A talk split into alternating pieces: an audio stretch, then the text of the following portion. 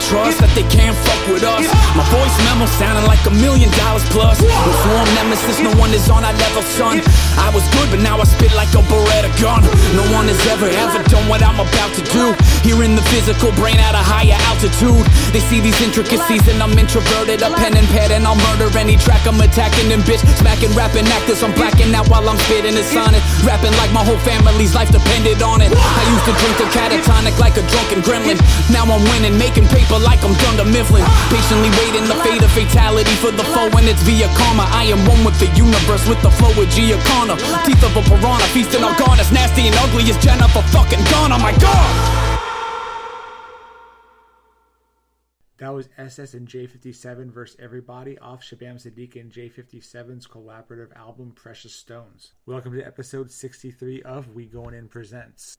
In this interview, I catch up with another one of my favorites, J57. A lot of people probably don't know this, but we go back to 2003 when we were both starting out. We met at a Wonder Twins Connects List party, which was basically a networking event for underground hip hop heads. We might not have the same super baggy clothes, but we still have a lot to talk about. In part one of our interview, we talk about Jay's come up, working with Shabaam Sahdeeq, working with Heroes, the creative process, and much more. Stay tuned for part two of our interview dropping later this week, and as always, check out the links on wegoingin.com. You know how it is, but uh, but no, man, it's I'm glad to see you're still doing your thing. I'm glad I'm still doing my thing. I'm glad we continuously link up, and um, man, yeah, we're going on two decades of knowing each other, so I'm very very excited about all this, man. To be honest. That's wild. And we started out. We first met at the the Connects List party. Yep. Yep. And the Wonder Twins. I mean, if you if you go back to like 2002, 2003, I mean, there was no social media at the time, and like we basically were trading business cards and writing each other's phone numbers on like in notebooks and whatever. Like, yeah. And dude, I wasn't making beats yet. I met you in 02. I started making beats in 03. I wasn't even making beats yet. That's so where, crazy. Where were you getting your beats from at that point? my man Haiku, who was in my crew at the time, um, he was the one who taught me how to make beats too. And he, it was him doing all of our beats. He's a, he's still a dope producer. He's in a group called Dead Rabbits, uh, but he was into Immortal Technique back in the day, and you could see that. You know, like they, it's, it's, that kind of lane. Like they fuck with that kind of shit. So he was the one who did all the beats, and uh, and he rapped as well. But um, yeah, I wasn't even making beats yet for like another like probably six months after I met you. That's crazy. And then you think about back then I know sometimes we would like trade songs. Like the only way to get songs to other people were like through AIM, and you'd have to like both be on at the same time and like accept the transfer and hope that you were actually like getting the real thing. Remember those days? Oh my god, yeah, yo, cause yeah, dude, like, like I think you sent me beats that you were making that way, or you might, you might have, or you might have mailed it to me. You might have mailed me the beats. I can't remember. I probably did both. I like that. Those were the days when like I had just learned how to use FruityLoops, and I basically thought like any loop with the same drums on it was like incredible because like I had no idea. So like, I remember the worst was I sent a beat CD to Kool G Rap because I had just gotten introduced to him, and it's like. If you've been making beats for like two weeks, you should definitely not be sending like Kool G Rap a beat CD. Like, and I was like all confident calling him up. I was like, "Hey man, so you got those beats, right?" I was like, "We're gonna be doing like two albums together." And oh, he so was like, funny. I don't know what the fuck you sent me, but that wasn't even hip hop.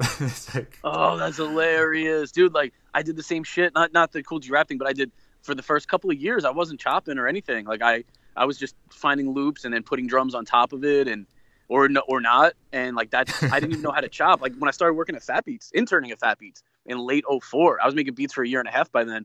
Um, dude, that's when everyone they didn't nobody called me out on any looping shit. I didn't even have the balls to play them my music, but everybody was like Dilla this, Dilla that. This is 04. This is before it was popular to like Dilla.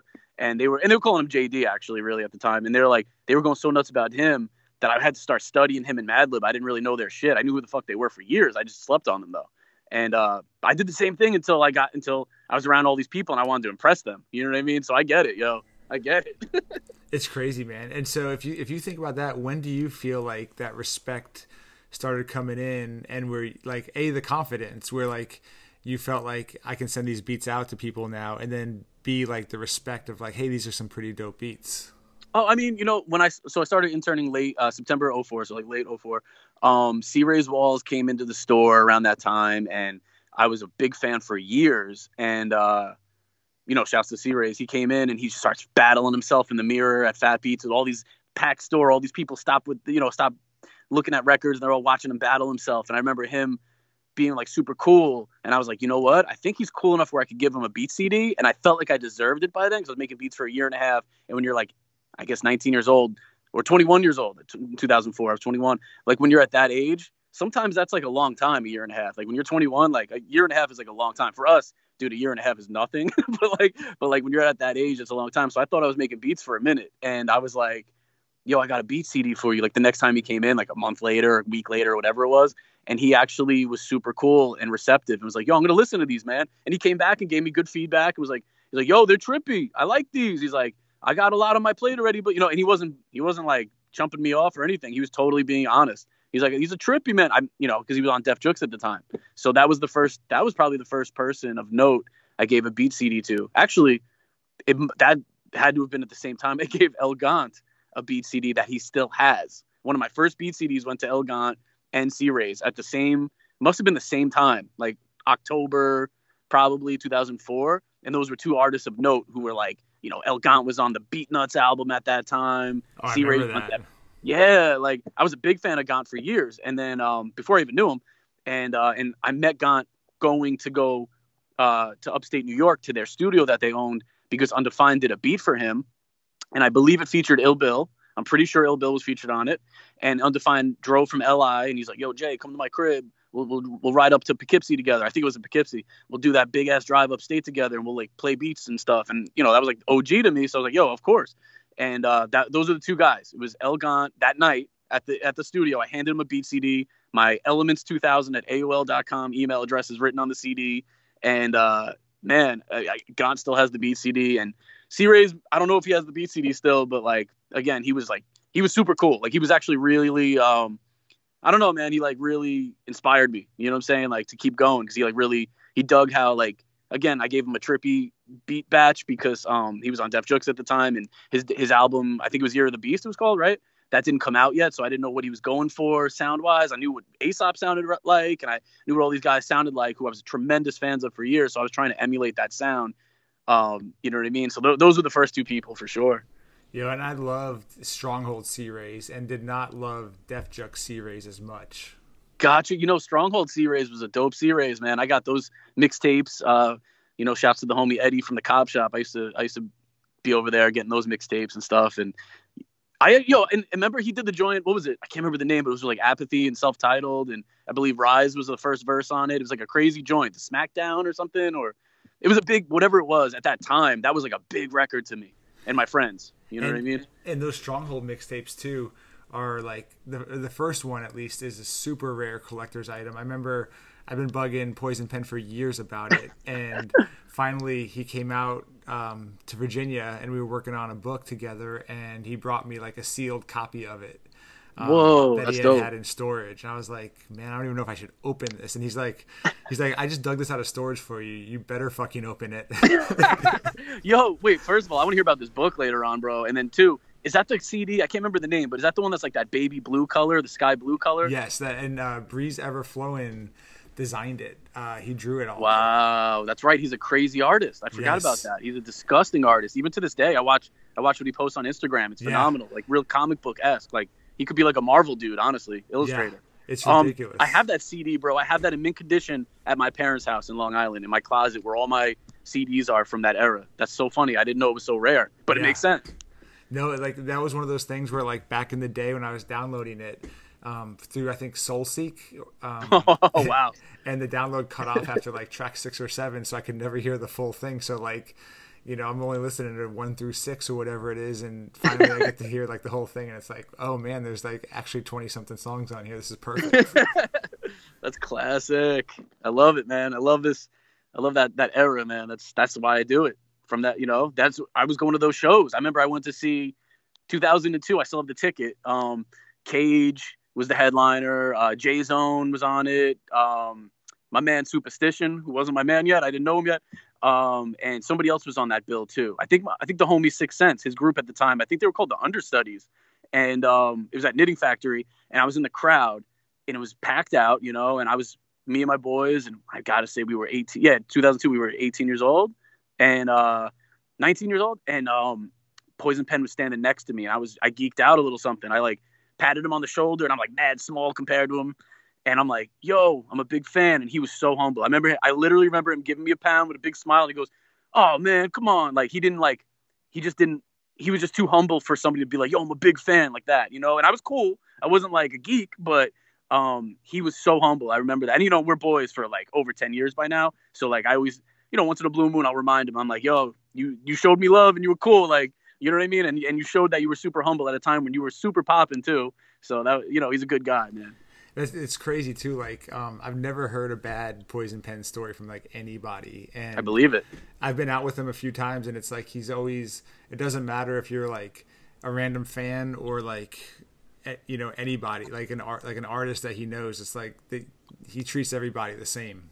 Oh yeah, such a good like I can't say enough good stuff. We actually just re- relinked on uh, Instagram about a month or two ago. We haven't uh, we haven't spoken in a minute. Just you know, just haven't seen each other at events or anything, and we just kind of relinked, and we're both we literally at the same time we were like, "Yo, we got to work." You know what I mean? Like he's the best dude. So yeah, that's what's up. I'm excited to hear about that book, man. Oh, it's gonna be amazing once he uh once we finish it. Tell him that he's got to get some new music out too. Like you you heard it from somebody. yes. that, that, they need to that he needs to release some new music because oh I will. I tell him every time we talk and it's obviously not getting through fast enough. Oh, I will. I will. I'm gonna hit him with beats and be like, "Yo, here's the thing if you record to any of these, you got to put them out soon. Please do. like just to get them, to, just so I can listen to some new Poison Pen. like whatever it takes. Hell yeah, dude. So when you think about all that too, man, it's got to be like pretty a pretty big honor and a pretty big um, a pretty big deal to be able to work with with who you're working with today. When you look like Ras Kass or like Shabaam Sahdeeq, which you know you guys just did Precious Stones together. When you yeah. look at like being a fan, um, especially in the era that like we we came up, and then to be able to like do a full length project with somebody like Shabaam has got to be a pretty cool thing. Oh, dude, I get chills thinking about it. Like when I actually step back and think about it, because like I said earlier, my homie Haiku, you know, like I had all my homies back in the day that we'd, you know, we'd be cruising around in our cars and like playing music and studying it and listening, and it was always like you know amazing underground hip hop from that era in the late '90s, early, very early 2000s and we would seriously like I remember like Haiku driving, we would listen to Shabaam and guys like that, and him be like, "We're gonna work with all these guys one day." I remember him saying that, and you know, he and I both have worked with so many people from that era, which is just so amazing, and uh, it's just like I don't know, man. It's just it's kind of crazy. Like I don't think too many people could really understand how crazy that is, to be honest with you. You know what I mean? Like there's so many people who, you know, like and again, shouts to the homie Stu Bangas. I saw him posted uh, today or yesterday on Instagram.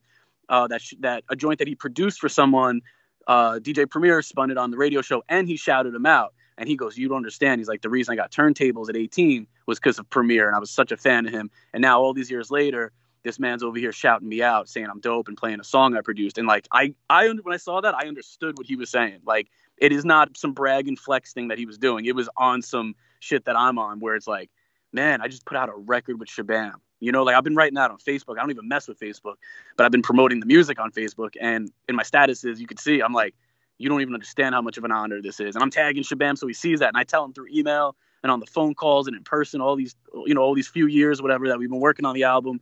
It's such an honor. And same with Razzie, dude. Like, you know, I linked up with Raz about five and change years ago like actually working with him when we started this JMO thing and met him before that at Fat Beats very briefly, but uh, you know, became friends about five and half years ago maybe and uh it's like bugged out sometimes when I screenshot something and, i and I see his name in it and I'm like you know like I'll, like I'll be sending each other like whatever we got to send each other some stuff. And I'm the other day I had to send that to somebody and you know you see one of the last emails I had it said JMO merch or something.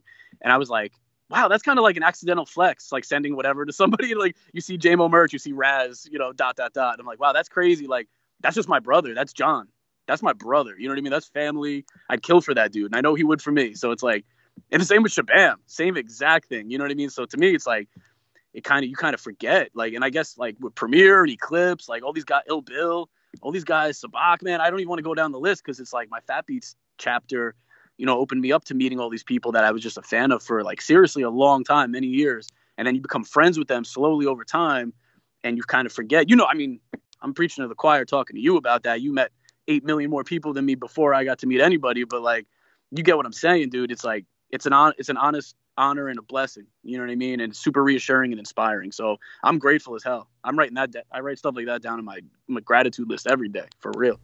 That's amazing. And then when you think about actually working with somebody like a Shabaam, you know, on Precious Stones, like how do you balance like this dude is like a living legend and like he's Shabaam Sahdeeq, but like I'm Right. also like making beats for him and like producing the album and like I need to be able to also like give him feedback and tell him like honestly like give him like be honest, you know, with my feedback. So how do you balance Right. you know, being a fan versus being a because those can be two very different hats.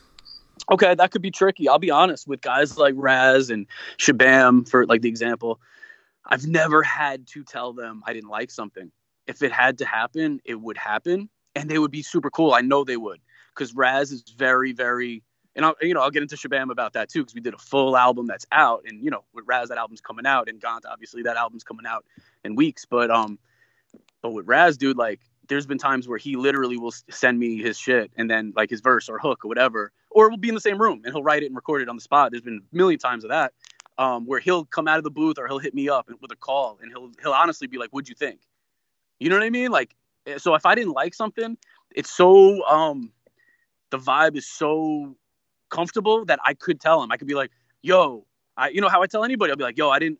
I think you could do this. Try it this way, or do it differently. Do it like this, or or whatever it is. Like I could I could just talk to him like I used to talk to you know Soul Khan when we were in our early brown bag days and we'd be in the studio together and nobody knew who we were on the planet yet and we're sitting there trying to make music. you know what I mean? Like I could talk to them like how like I've how I have this rapport with everybody, that kind of stuff. And then with Shabaam, you know, um, it's the same thing where he he was uh, in a good way, man, and he and he'll say it himself. He said it. He said it publicly on the internet. He was nitpicky to himself with his vocals because he was like, I got to kill this.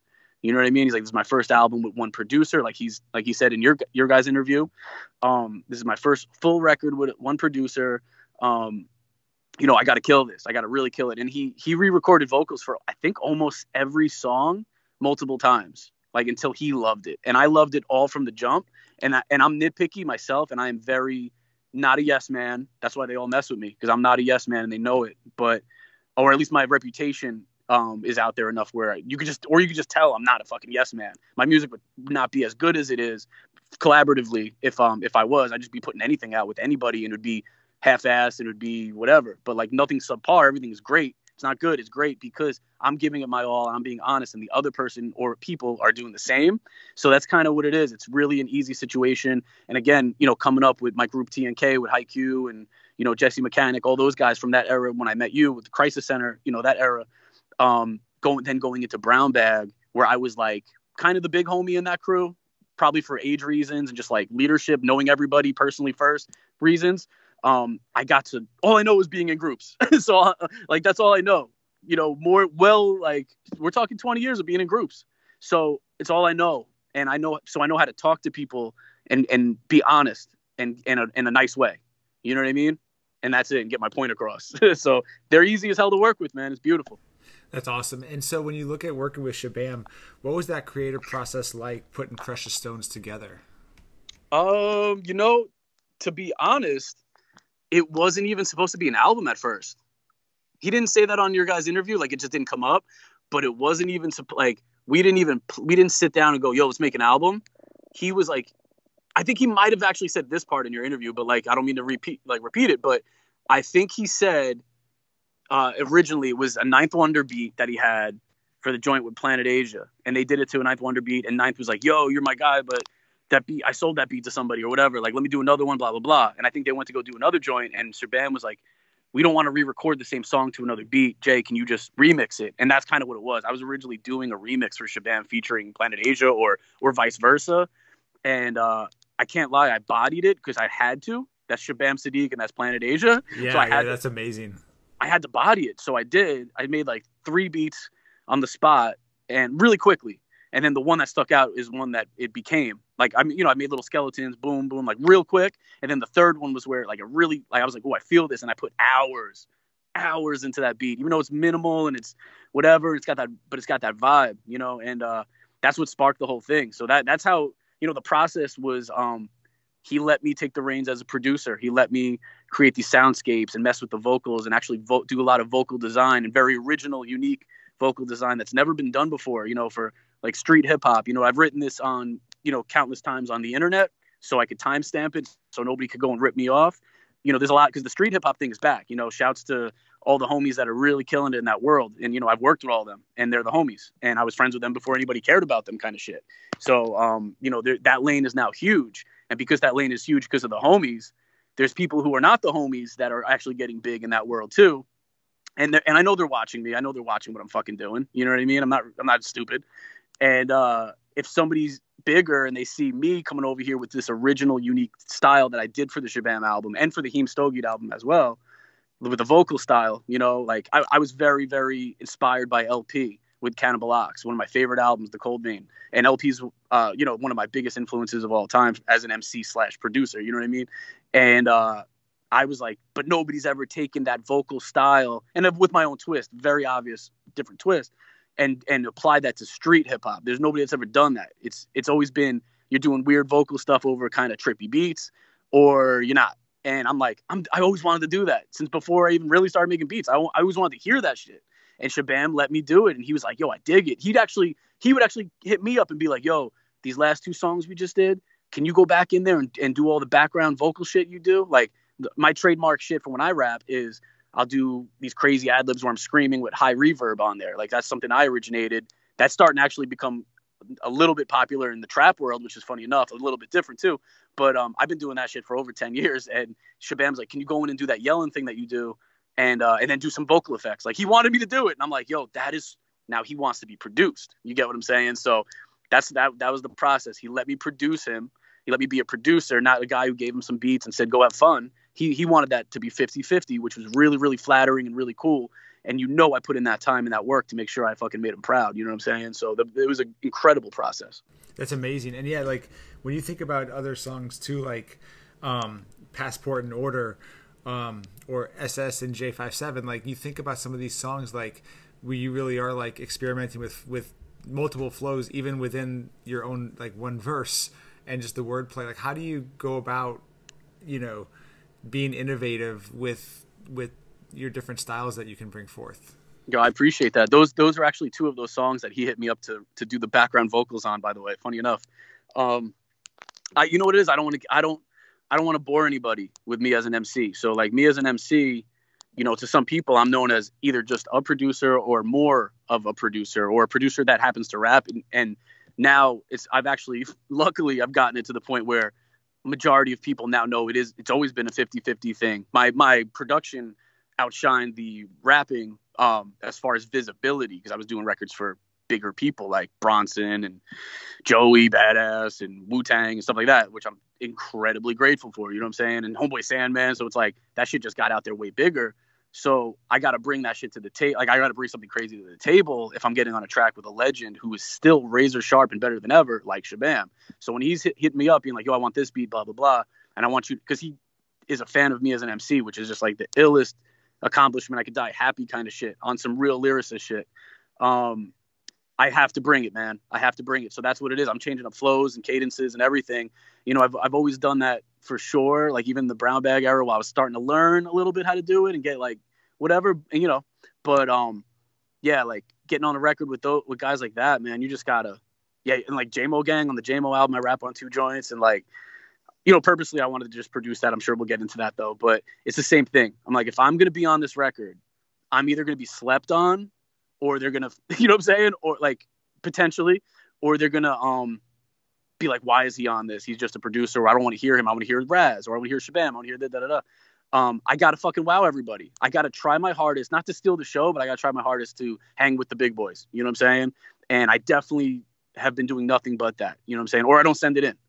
I put a lot of time and a lot of effort into all that shit, you know. So I appreciate you noticing that, man. I I got to make sure every four bars I change up the flow or the voice, and a lot of the time I don't even have to think that way. It just happens because I'm getting bored otherwise. If I'm doing the same flow for eight bars, I might change it up on bar nine, or maybe maybe it'll be a whole 16. Like I love when guys like Conway could do a whole 16 where it's the same uh, flow and he's rhyming off the same rhyme scheme. Like for 16 bars, that's impressive, and that's not something new. Every you know people have been doing that since day one, but but this day and age, a lot of people don't do that anymore. So like I like to just change it up and just kind of keep it really uh, captivating. You know what I mean?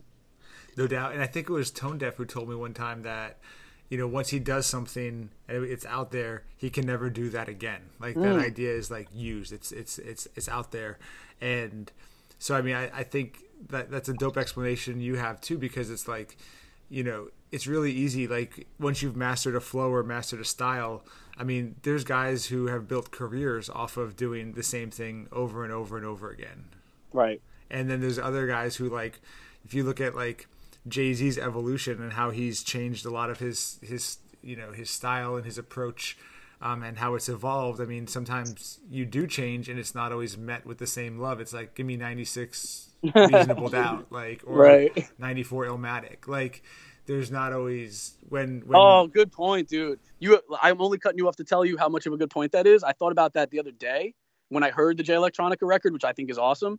Um, I'm like, yo, the reason I could go so different on tracks and be so versatile and and change up my everything from the cadence to the timbre to the uh, velocity of how I'm speaking, like the volume to the flows, like all that style, even you know, even just the style, is because I'm not, I haven't hit that level yet, like like Jo- like Jay Z or Nas, where they hit that level where it's like it's what they did was so big and so good, but so big and so timeless and classic that there's going to be so many people who want that forever. I haven't done that yet.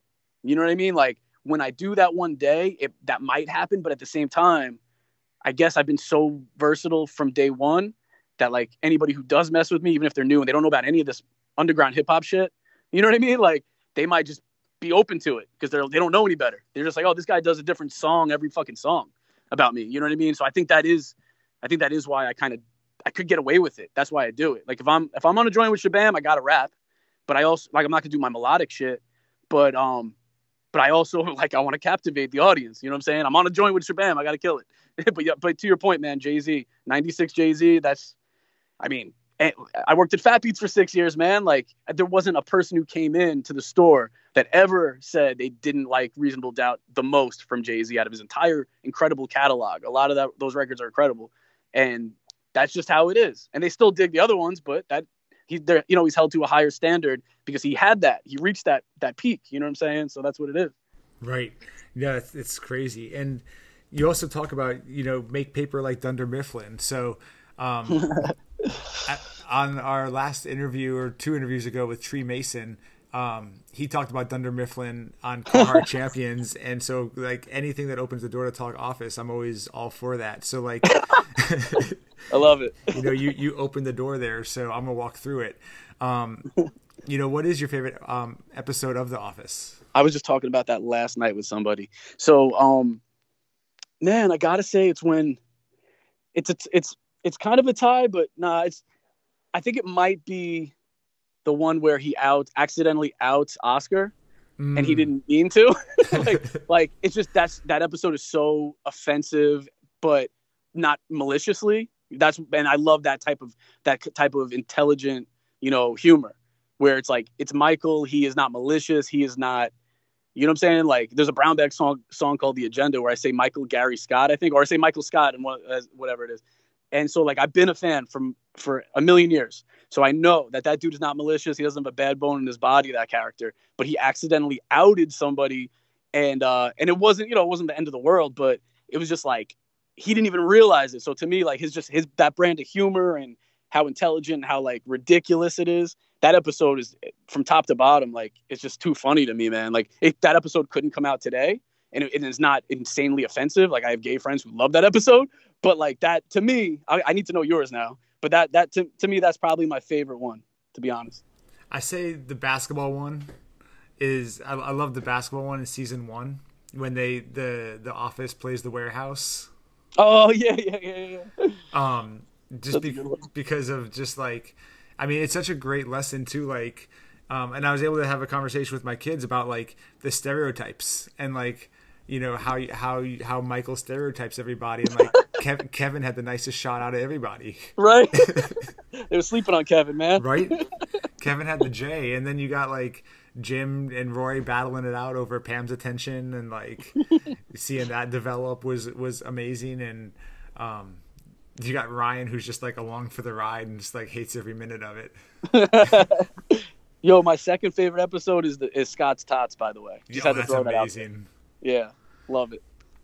That's amazing, and and like as a teacher too, like I love that episode because it's like you the one thing you never do is you never overpromise to kids because they will always remember. yes, yes, you are right. like there was one time I think I promised to bring in like cookies or pumpkin bread for somebody's birthday, and I didn't do it, and they were so mad, so I had to bring in like two the next day. I believe all of that and it's like you know and even anything little it's like like yeah i'll read your essay tonight and leave you comments on it it's like you better go fucking do that or else yeah you know or it's your ass bro. Exactly. You're gonna be in your class before the day starts being like i didn't get any comments. Gotta love it man. Gotta love it. Right? Well that's the thing too. Like i mean we're not gonna have school for a long time at this point. So you know have you like how, how have you been treating everything with coronavirus? Have you stocked up? Are you planning on like staying in? Um, yeah. What's your What's your plan looking like? Yeah, totally stocked up. Um, I'll be honest, I'm introverted dude to begin with. Um, I know like anybody who knows me or the music or whatever, that's probably hard to believe. But um, I have the, the personality type where I, I'm not introverted and weird. I'm just like I don't really like to be around people a lot. So for me, I'm just in the studio for my whole day anyway, and uh, I'm not. I don't like like when I go outside, I don't want to see neighbors. I don't want to like talk to anybody. And it's not like I, it's not like a I'm better thing, um, or even the opposite. It's it's honestly like I have, well, the way my brain works, I'm just always thinking about ideas for music and stuff. Uh, like literally 24 seven. It it takes a lot to to uh, get my attention. Like this kind of conversation is holding my attention, and I'm and I'm here. And I'm if I'm watching a really good show or a really good movie, I'm there. You know what I'm saying? Uh, otherwise, I am I'm literally thinking about these ideas and jotting them down, banking them in my phone, coming up with ideas, lyrics, whatever it is, 24 seven. You know what I mean? So I don't want to be talking to neighbors when I go outside to throw out the trash or whatever. Like I, I'm like, wait, I had a good idea. Don't fuck it up. Don't make me forget it. Like that. That's me as a human. So this is beautiful to me being stuck inside. Like this is great. I don't want to talk to anybody or see anybody anyway. And I keep my phone off all day, every day anyway. And I don't do text right or anything like that. So it's like, yo, this is my life and, and i'm a germaphobe i'm already using more hand sanitizer than anybody you know times five you ask anybody i've been on tour with they they're actually annoyed by how much i use whenever i'm shaking hands at a show and i'm so grateful to meet everybody but i'm like yo you never know man somebody could have like sneezed in their hand and gave you a pound an hour later and now you got now you're sick on tour for another month like nah you get what i'm saying so totally. yeah this whole shit is like i've been preparing for this my whole life what about you man everything good by you guys everything's good, but it's like you know we're just staying in. You know, got good. got got some some extra pasta and yes. just just you know stay in where you don't have to go out for anything and um, just get the kids outside, get them some fresh air, keep them off the video games like at least all day. You know, at least try yeah. try not to log ten hours of video games a day, and that's that's that's a success. And yeah, you know, slowly work the way through like the the book stack and the Netflix queue. Yep, I respect it. but what I'm what what what is great about you know just being home is like I've had all these projects and different ideas of what I wanted to do, and like now you know able to go, you know, work on it, and that part is great. It's just like it sucks that it comes at you know at such a huge expense mm. for everybody. Um, right. You know, and, and what what some of the most vulnerable people are are having to face right now. Yeah, dude, it freaks me out to be honest. Like that that part of it freaks me out. Like the elderly, the people with, you know, whatever, man. You know, like immune deficiencies or whatever. Like infants, like that whole shit is just crazy. I was at CVS the other day. You know, I did all my big shopping multiple times, but there's a couple of things I was like, let me just get more of this, a little bit more. I'm not talking about how all the toilet paper in the store like everybody else was doing. I'm talking about I just want some more Lysol wipes. I just want some more um whatever. You know what I'm saying? Popcorn. I don't know, whatever, like some shit like that. And I remember just seeing like an elderly couple at the front register, and like the second she got her money or whatever it was from the from the you know the cashier, the husband gave her a hand wipe. You know what I'm saying? Immediately, and I just saw like how like real that is. Like I was like, wow, that's funny. Like as soon as I get in the, the car, I'm using hand sanitizer. I would have done that anyway because that's how my brain is. I would have done that anyway, even if this whole shit wasn't happening. That's just how I am. But when I saw them do that, I was like, wow, that like actually hit me how real that is. You know what I mean? Because I know even if I got that shit, which I'm not, but even if I got that shit, I'd be fine. 37 years old. You know what I mean? Like I'm I'm in great shape, great health, whatever. I'm good. But uh, yeah, somebody who's elderly, man, that shit scares me. You know what I mean? Because it's a new thing. We don't know much about it. But I have a gut feeling. Um, I don't know, man. I think we'll get through it. You know what I'm saying? For sure. And how do you feel like it's going to affect artists? Because on one hand, you know, a lot of artists that you know their work might like if they have a day to, a day job like they might not be able to go to work so they have more time to work on their craft but also a lot of the artists that rely on getting out on the road and doing shows and um, sometimes like you look at artists especially the artists from like that that that we love you know they might only go on tour for like a month out of the year. Or like if they get some dates somewhere it's it's a good thing that they can you know string 6 mm-hmm. or seven shows together um, and that can go a long way. So like how do you see the the the quarantining the social distancing affecting other artists and just you know hip hop artists in general? That yo that shit's sad bro. Like I have a handful of homies that are on tour right now that are like posting their flyer that says canceled across it. Like that sucks. And like these are friends. These aren't like an internet artist who's a peer and we kind of know each other because we follow each other on Twitter. Like it's we're talking about like my actual friends that I do music with or we're just friends with. And uh that shit's sad. Like it actually really made me sad the other night seeing so many of them have to do that. Um which was the right decision and very very cool that the venues and them knew that this isn't what we have to do. But to your point, man, like this is a lot of people's entire livelihood. Like for me, I'm an MC producer. My entire livelihood is not based on my touring money. You know what I mean? The producer side, you know, like you never, as a producer, no matter who you are, I'm not even saying this is my situation, but as a producer, you make sample free music that gets picked up by a movie. You could be talking like six figures, and that shit that's more money than a lot of these guys will make on tour in fucking five years. You know what I mean? So it's like for me, I don't have to go out and do all that shit, and I'm just like, I feel like I'm, but I'm also them. you know what I'm saying? Like that is income for me. I take it very seriously. I only do go out like once a year, and it's only if it if it's like extremely lucrative, I'll go. Otherwise, like I said, I don't have to. But like, man, that could have been JMO Gang, dude. Think about it. Like our album's coming out in April, and our touring situation is us three together. You know, Shabaam and I have our album out as of you know March, but our but our setup for touring is not him and I together on the road. It's him. It was you know it, it was built for that. You know, and the vehicle for JMO Gang was built for us three to go together. So it's like, yo, what if our shit came out in February and then our big ass tour in Europe, which is totally like happening. Um, what if it was based on? And we're not going to release info on that yet, but what if that shit was like for uh, it came out in February. Let's say it was it was for March and April and May. Like, I would probably be dropping a couple of the thug tears right now, to be honest with you, man. And aside aside from the money part, it's like also that's like a dream. You know what I'm saying? Like that's a dream of yours to go to these places and perform your music and meet the people who give a shit about your music and, and it heals them. You know, that's why we're doing it. So it's like, yeah, that whole shit is fucked up, but like I just pray, man. I'm not really just dude, but I pray that that that it doesn't affect anybody anytime like any much longer. I really hope by April, let's knock on wood about that. By April, it's not a, it's it's it's controlled and people are more like me with the germophobia where they're just using a lot of hand sanitizer and they're not slap you know giving pounds and you know high fives or whatever to everybody on the planet like i'll do it because i'm i don't want to be socially awkward but like i said i turn and i'm using that hand sanitizer right away el gant and raz could tell you man i'm I'm like that. You know what I'm saying? I've been that way. And uh, it's it's out of fear of getting sick. So it's like, yo, if everybody felt that way, you know, I think we could actually get. Be- I think it could go back. I think it could go go back to April, May, June. I think people could hit the road again, and uh, and they could get their money, and and they could meet their fans, and they could live at you know live their purpose because that that is what this is for us. So it's like, you know what I'm saying? I think it. I hope it could go to that. I really do. Where everybody's careful and they're using a lot of you know, washing their hands, hand sanitizer, not being reckless with their shit. If they feel sick, they don't go to the show. That kind of thing, you know. No doubt. And you know, so when you got the hand sanitizer, do you keep the little personal one in your pocket, or do you got like the pump in the backpack, like, and you break oh. out like or, like the full Costco size? I mean, what what oh, do you? Because I mean, uh, you got to be careful out there, coronavirus or not. You're right, man. I mean, hey, you're speaking to the right guy. um, you know, like in the car, I had the the one that you pump for sure, right in the middle thing, like where you put like cup holders or whatever. I've always had that.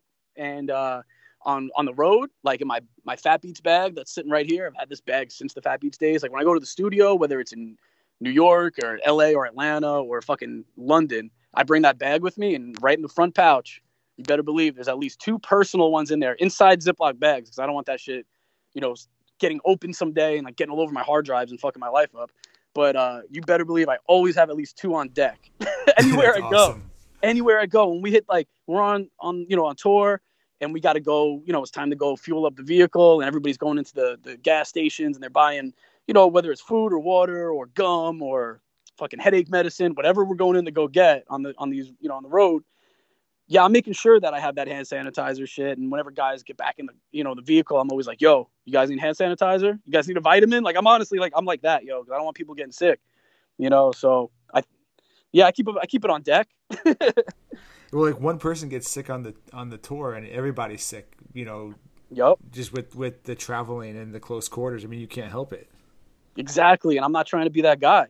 I'm not trying to be the guy, and I'm not trying to get sick from the guy. Like, like I'm bringing airborne with me, man. You know what I'm saying? Vi- again, I bring a bag of vitamins. I'm like, yo, who needs a vitamin? I'm handing those shits out like Flintstone vitamins to little kids. no, like, amazing. No, seriously, I am like that guy, and I always have been. Um, it's it's definitely a quirk and it's weird, but now it makes sense. you know what I'm saying? Like now I'm not gonna be looked at weird, you know. And I and I, I just got, dude. I had I think it was the flu like a couple weeks ago. I haven't been sick for two years. Just That's saying. amazing. Yeah, I mean, I went vegetarian and stuff during that time, so I think that has, I think that plays a big role in it too.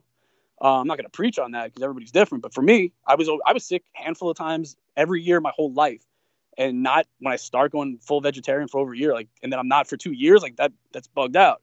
So for me, I'm I'm OD about it. I'm super over the top with the hand sanitizer and all that all that shit. So I'm not trying to get sick, bro. I got to record vocals. I got to be healthy. I don't want to feel like shit. For sure, and you know, I don't know if you've seen Mallrats um, back in the day, but the stink hand in Mallrats is why. Once I saw that, I never wanted to shake hands with anybody again. And every time I do, I think about that and like, where has their hand been? Oh my god, yo, I kind of rem- I haven't seen it since like high school or something. I got to rewatch it, but I think I know what you're talking about. Where he I think I know his, the scene. He sticks his hand down his pants and yep, yep, and then shakes his yep. Like, hey, I try to live my life where nobody would want to do that to me, but you never know if they did it to somebody else and then they just had to shake your hand before they could clean it off either. You just never know. Or they might be a weirdo just doing that, bro. Exactly. That's, that's the shit that I think about. exactly. Like I just like I just like doing it to people. I mean, it's terrifying what's out there. oh my god, yeah, it's super terrifying, but it's all good. it's all good though. We'll get through it. Exactly.